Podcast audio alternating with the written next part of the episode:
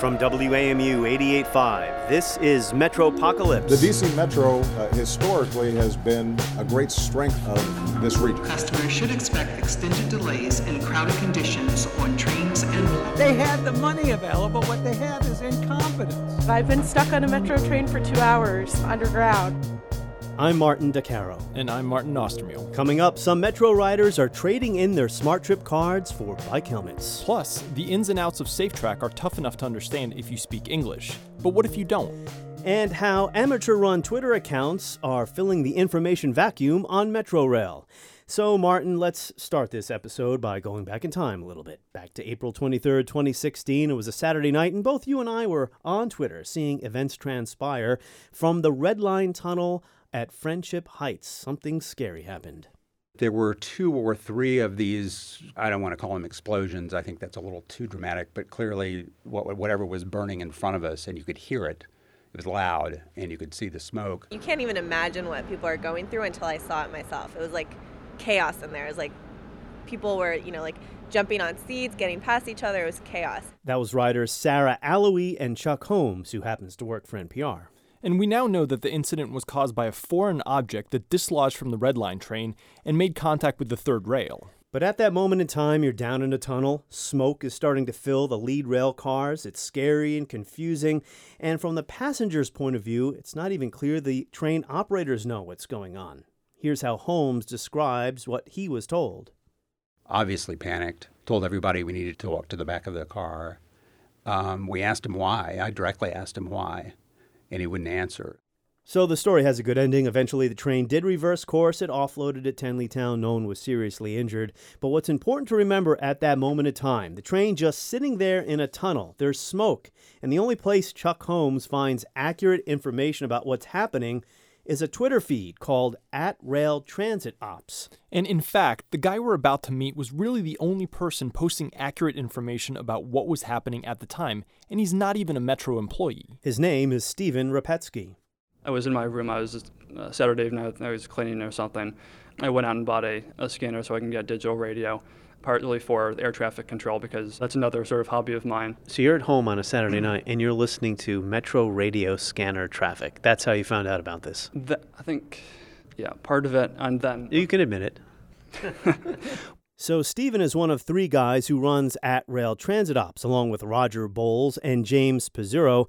James also runs his own Twitter feed at DC Metro Hero, which is also an app. And you will find Stephen tweeting at Metro Reasons. It's all part of a Twitter ecosystem that riders are increasingly relying on.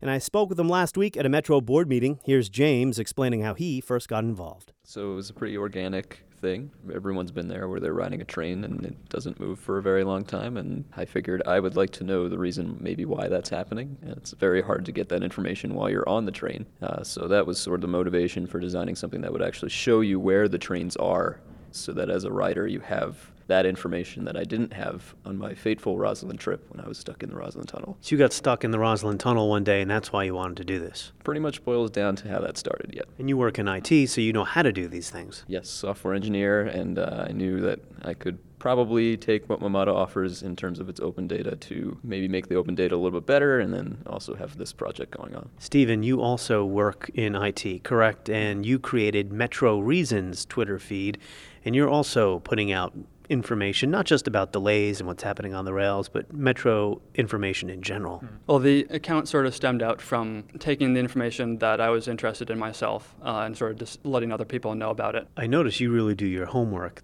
That's sort of where, where I fell into, uh, staying factual to what is actually happening, not trying to make uh, assumptions or anything about you know what, what could be done or what was done, done wrong, that type of thing. So Roger Bowles at Rail Transit Ops, you've been a transit enthusiast for a long time, and you seem dedicated to trying to figure out what Metro could do better in any given circumstance that transpires on the tracks. What got me to doing everything was with the growth of social media is people want information, and also to provide recommendations to Metro, whether they'll take it or not, on alternatives, whether they're out of the box, in the box, just not thought of, on how to create a smooth flowing operation. Roger, do you feel like you were filling a vacuum? Not necessarily a vacuum, but providing additional information to supplement what WMATA would issue out. Sometimes information might be delayed, and by scraping Twitter, we'll notice that people are getting more agitated and trying to figure out what's going on.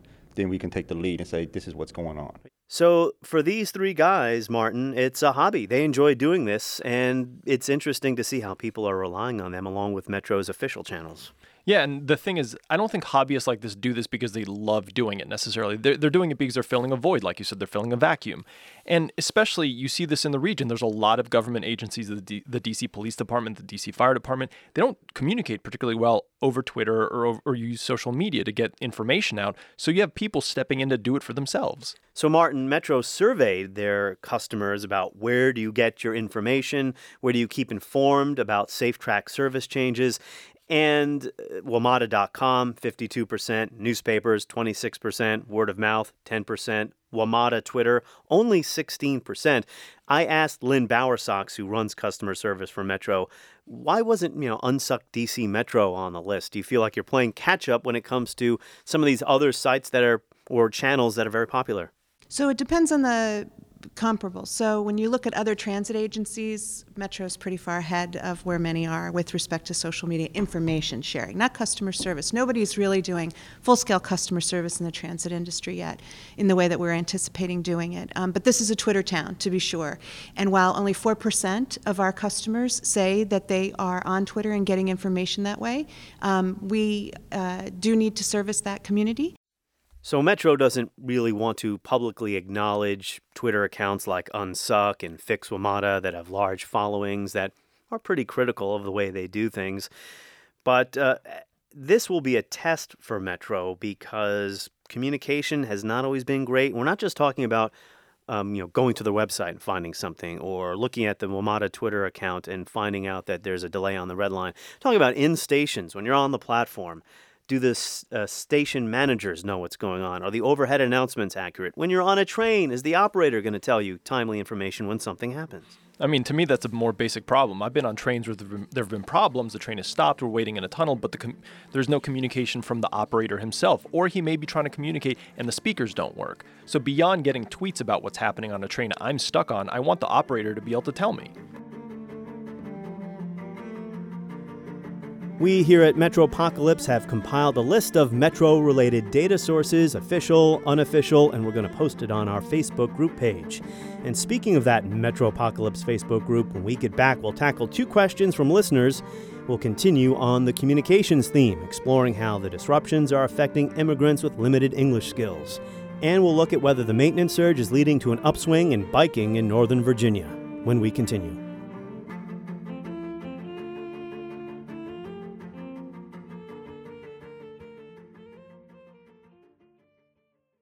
Hi, it's Diane. The next meeting of my book club is on Wednesday, May 31st at 1 p.m. Eastern. I'll host a discussion of Mad Honey by Jodi Picoult and Jennifer Finney Boylan, followed by a conversation with the authors. Find out more and register at dianerehm.org slash book club.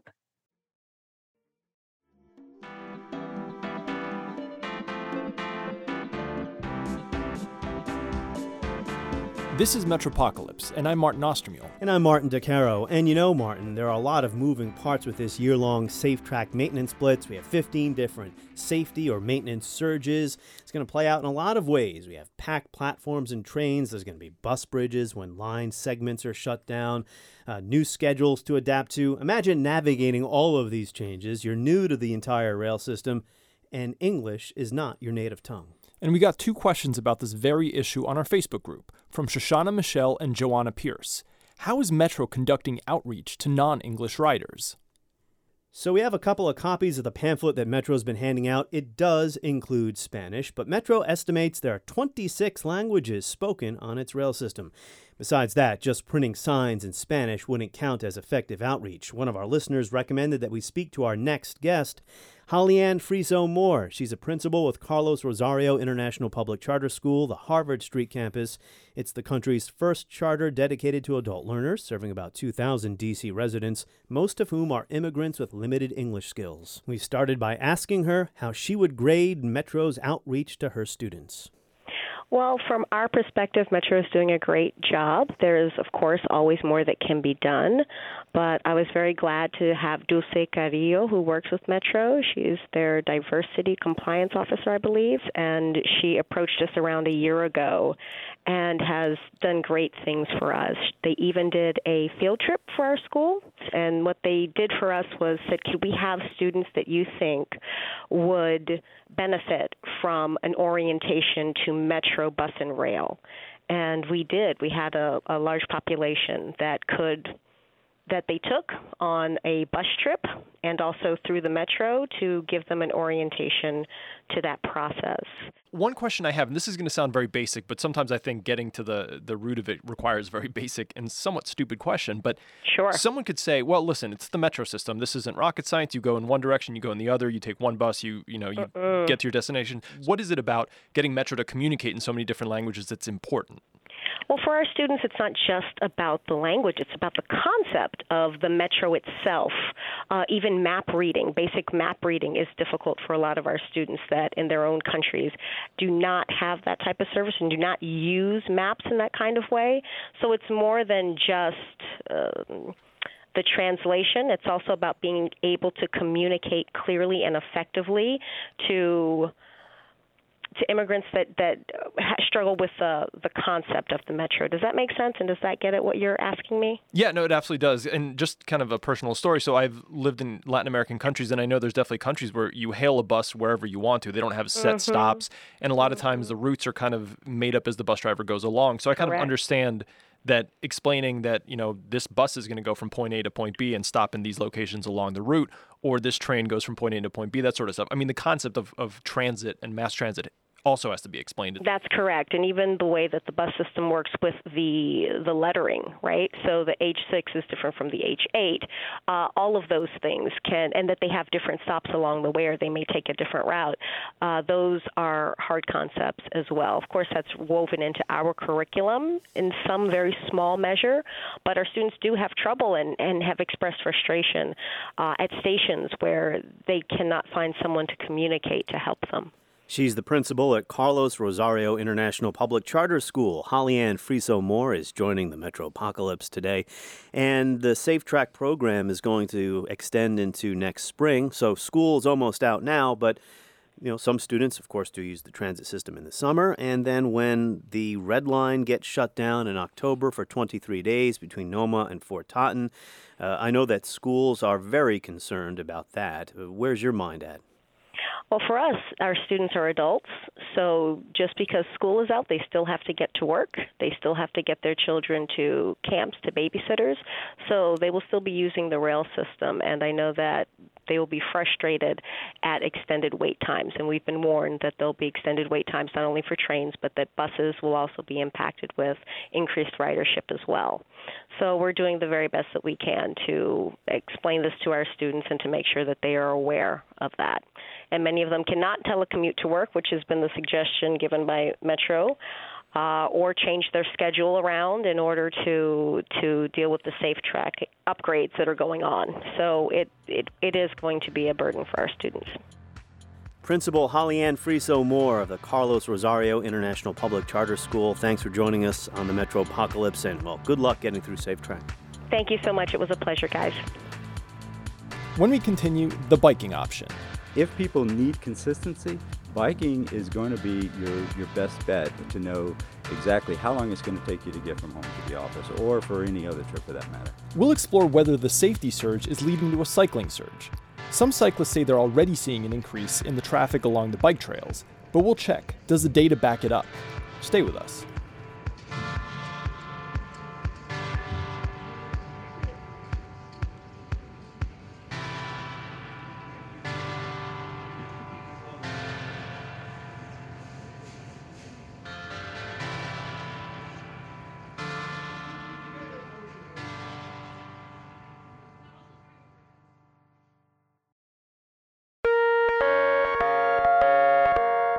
Is Jillian Burgess. I commute every day on a bike from the Cherrydale neighborhood of Arlington since SafeTrack started, I have seen a set, steady stream of people on bikes. Normally, you know, at the intersections on the streets where I would maybe see one other cyclist or I would expect to be the only cyclist, I'll see five to ten other people on bikes.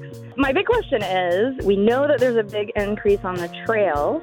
What are they seeing on the streets? And um, we've seen this huge increase of cyclists. Have we seen any change in the number of collisions? You're listening to Metropocalypse. I'm Martin Di Caro with Martin Austermuhle. Every week on this podcast, we take your questions, comments, observations, commiserations about what's happening in your daily commute, and we run them by elected leaders, policymakers, and transit experts. So we took Jillian's question about bike ridership to Henry Dunbar from Bike Arlington. So since Monday, uh, June 6th, which was the first day of uh, the first surge, we have seen tremendous increase in bike usage overall around the county. Um, we've got about 30 different counters in the ground checking the trails and streets around the county and using four of those as we select um, on the various trails, we've seen between 70 and 90 percent increase in bicycle usage um, compared to June of 2015. And um, we know anecdotally, too, we're hearing from a lot of people that are trying bike commuting because of the surge and anticipated anticipation of the crowded uh, metro platforms. All right, so the data say that there is a mini surge. What does it look like? Well, it's not uniform, of course. Some of the new bike stations along the western edge of the current surge have not been heavily used, but the bike stations on the eastern edge in the urban core are being used. Here's Henry Dunbar again. So in Arlington County, we've been looking at it uh, in anticipation. Again, we added a brand new station at the East Falls Church Metro. Um, it has not seen very heavy usage. Uh, we also increased the capacity at uh, the Boston, the station nearest the Boston Metro, and the two stations nearest Rosslyn. So, looking at that data, uh, bike share usage around the county has been up between you know 20 and 50 percent, which is good. Um, but those stations that we thought we'd see very heavy usage at, we really haven't seen. But what about Jillian's question about collisions? What we have seen consistently when bicycle usage increases in a community is that the rate of collisions actually goes down. So with volume, you have more cyclists on the road, and obviously there's more chances for uh, for crashes. But as as you know, motorists and a cyclist get used to each other, we actually find that people um, have fewer. You know, the rate of conflict actually decreases. That was Henry Dunbar from Bike Arlington talking to Martin Austermuhle, who is an avid bike rider when he isn't recovering from a broken shoulder. What's going on with that, man? Well, I fell off a bike. That would explain why you broke your shoulder. And we should note that Martin actually knows Jillian Burgess through the local riding community, and as far as we know, she has not broken her shoulder. This has been Metropocalypse. Next week, the second surge begins. A shutdown of three lines orange, silver, and blue between Minnesota Avenue, Benning Road, and Eastern Market. I'll be there bright and early on day one with Martine Powers from Politico. We'll also talk to Prince George's County Executive Rushern Baker about how his county is preparing, or not. Metropocalypse is produced and edited by Brendan Sweeney, Joe Arminsky, Chris Chester, and John Ogolnik, with help from Zaid Sherbaji. Our engineer is Timmy Olmstead. Andi McDaniel is WAMU's Director of Content. Our theme music is by Poddington Bear. All the music from today's episode came from WAMU's Capital Soundtrack project to showcase local musicians. You heard tracks by AXB, Told, and Supper Club. Be sure to check out the Capital Soundtrack project at bandwidth.wamu.org. Until next time, I'm Martin Di Caro. And I'm Martin Austermuhle.